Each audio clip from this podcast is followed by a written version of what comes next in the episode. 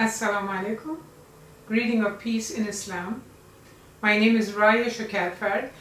I am a writer, producer, journalist, public speaker, and a grandma. And I would like to just give you an introduction about this series that I'm going to be presenting for you about my life and about the events and about the religions that I have uh, embraced and of course going through all of that how I have achieved a really deep peace and serenity in my life at the present time and actually the past several years. I know that everybody would like to know stories about some kind of transformation that somebody went through and they went from one state of mind or condition or a position in life that was hardship for them and then they found peace. Uh, finding peace, many people find peace going through various different ways. Uh, my way has been through searching through religions.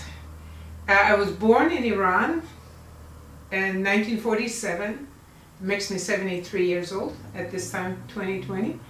And uh, my family, we moved, they actually migrated to U United States starting in 1959. Myself, I moved there in 1969.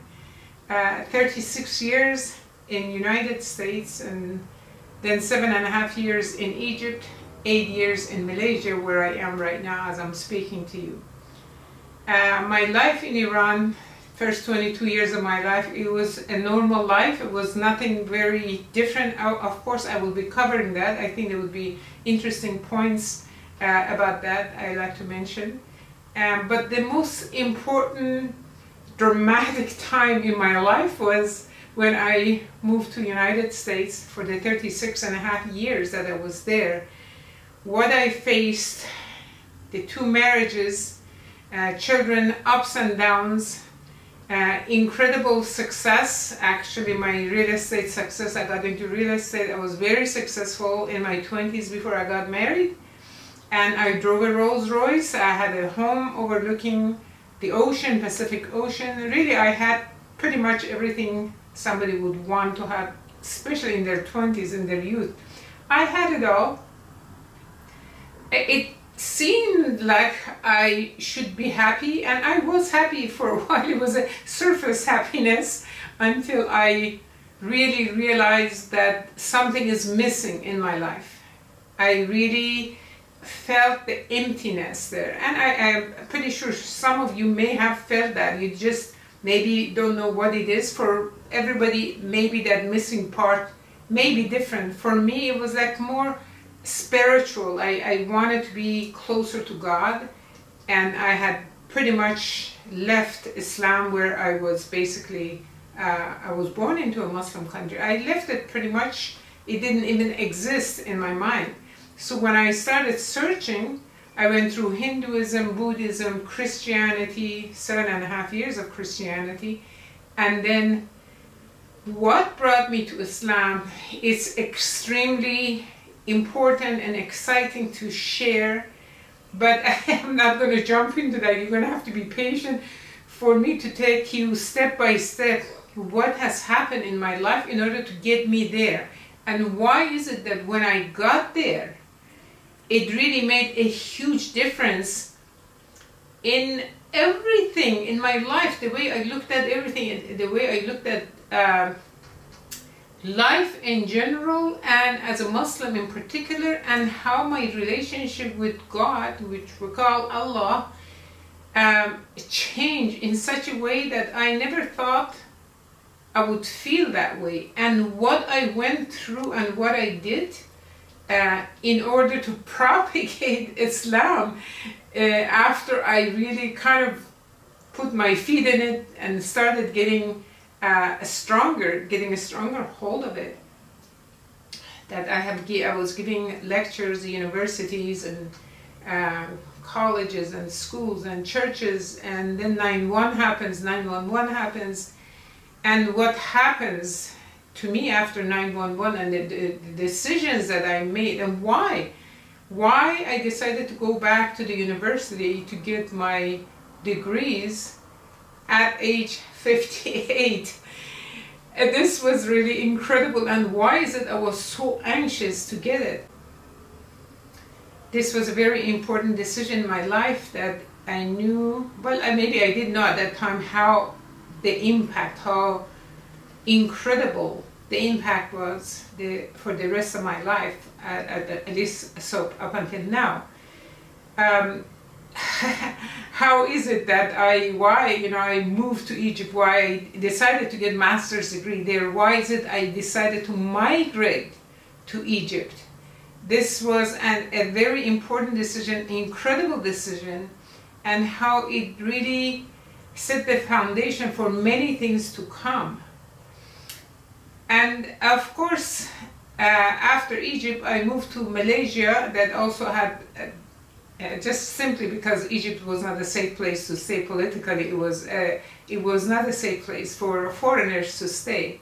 But in the meantime, I, before I moved to Egypt, I had gone through first marriage with two children and second marriage my first marriage to an American, second marriage to Egyptian sheikh, and how me coming to Islam, I came to a Sunni Islam, although I was from the Shia Islam from the beginning, from birth. Although I didn't know much about the Shia Islam, when I came to Sunni, to Islam, I came to Sunni Islam, and my second uh, husband was a very strong practicing sheikh, well known, and uh, people around the country, around the world actually respected him. He would give talks and lectures around anywhere they invited him. And um, through listening to him, uh, I realized he's considering Shias, they are disbelievers, they are mushrik, kafir, uh, which in Islam it, it is not, does not sound very good. I wanted to know why and he would just give me a surface answer and he would not allow me to research. I really wanted to research. I want to know more about, you're telling me my family are all disbelievers. How could this be? I, I, I mean, I remember how my grandfather was always religious. He always prayed. My parents were not so religious and he always get, gave charity to people. He, was like the best into my side, he was like the best example of a Muslim. How could he be a disbeliever? What has he done wrong? Anyhow, my various attempts failed in terms of trying to find out. Uh, he would not allow me to contact Islamic centers, and this is this is something that I would also get into this kind of a uh, unreasonable control that some husbands um, practice over their wives anyhow, this caused me to seek divorce and I packed up and went to Iran after 32 years. I went straight to city of Qom. I wanted to know more. I wanted to know what's going on. What is it that is making the Shias disbelievers? Anyhow, I spent six months there and I sent 200 books to US. By the time I went back to US, 911 was really causing a havoc everywhere. And so I put this research on hold for a while research uh, later. I got to the research a little bit later. And the past 16 years, I've been on and off doing the research between the Shia and the Sunnis. And so many people want to know the end result. people don't have patience.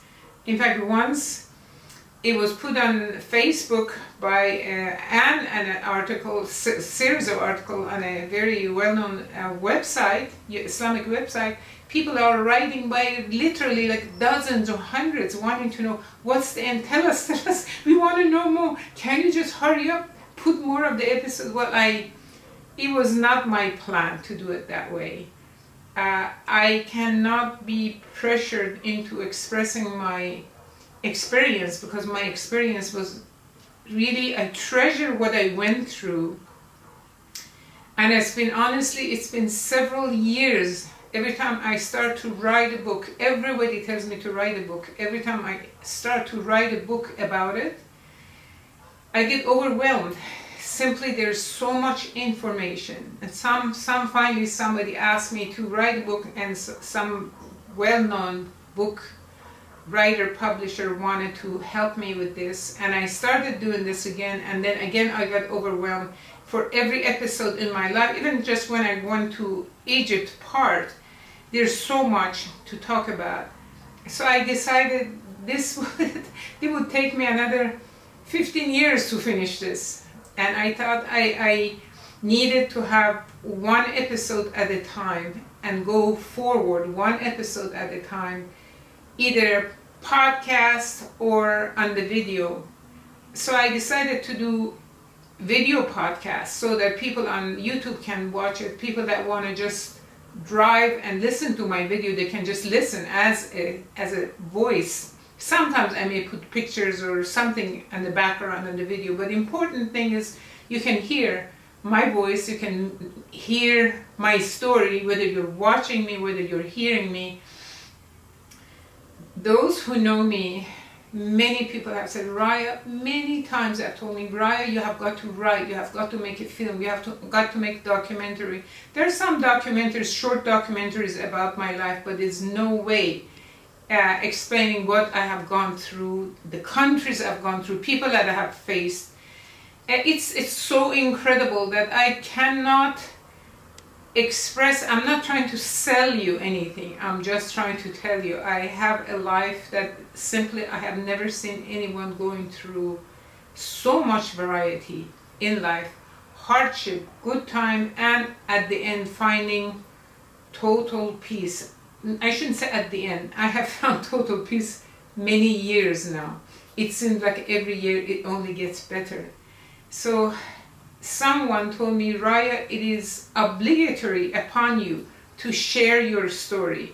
Because sometimes I say, I'm just going to leave it. I'm not going to, it's too much for me. At this age, you know, I'm trying to also remember everything. I'm also producing everything myself. As you're seeing I'm filming myself, I'm editing myself, I'm publishing myself. I'm doing this, it's a lot of work. But anyhow, for someone like yourself who is watching me or listening to me, I feel that maybe there maybe something in it for you. Maybe something would click for you that clicked for me. That would bring peace in your life. However peace you're searching, maybe my story, my struggle will make a difference for you. I hope that it does. Otherwise, I would not be spending this kind of time and making these videos. Um, I do have a, a, Facebook page, Raya for Islam, or Raya Shokatfard. I also have a um, YouTube channel. It has several thousand subscribers and has close to a million views. I have interviewed many people that have come to Islam, my own talk, my own stories, uh, my Facebook has many followers, many friends, and this, I am thankful to Allah, I would say Alhamdulillah, that I am making a difference. People are being affected. And when I posted that after 30 years, I took 30 years to memorize the Quran on a daily basis to finish it finally at the age of 73. It, my, my, my Facebook post went viral by thousands. People were contacting me and, and congratulating me, telling me, oh, I was 40, I was 50, I thought it's too late to memorize the Quran. Now our whole family came back to memorizing the Quran. It has, it has never stopped since April. April 15 is of 2020. I memorized, finished memorizing 30 years. Why did I take 30 years. Why did I memorize all of this? There's so much to share. So please bear with me. I try to not make the videos very long, maybe 10 minutes or less. I, I don't know yet. uh, but this is my introduction and I hope that you benefit from my videos and I am looking forward to seeing people's reaction and see how I am doing. And at the end of the day, I don't do anything except to please Allah, to please people that would benefit from my work and I hope the rest of whatever years I have would be beneficial. Thank you for listening to me or hearing me. Have a nice day. Assalamu alaikum. Peace be upon you.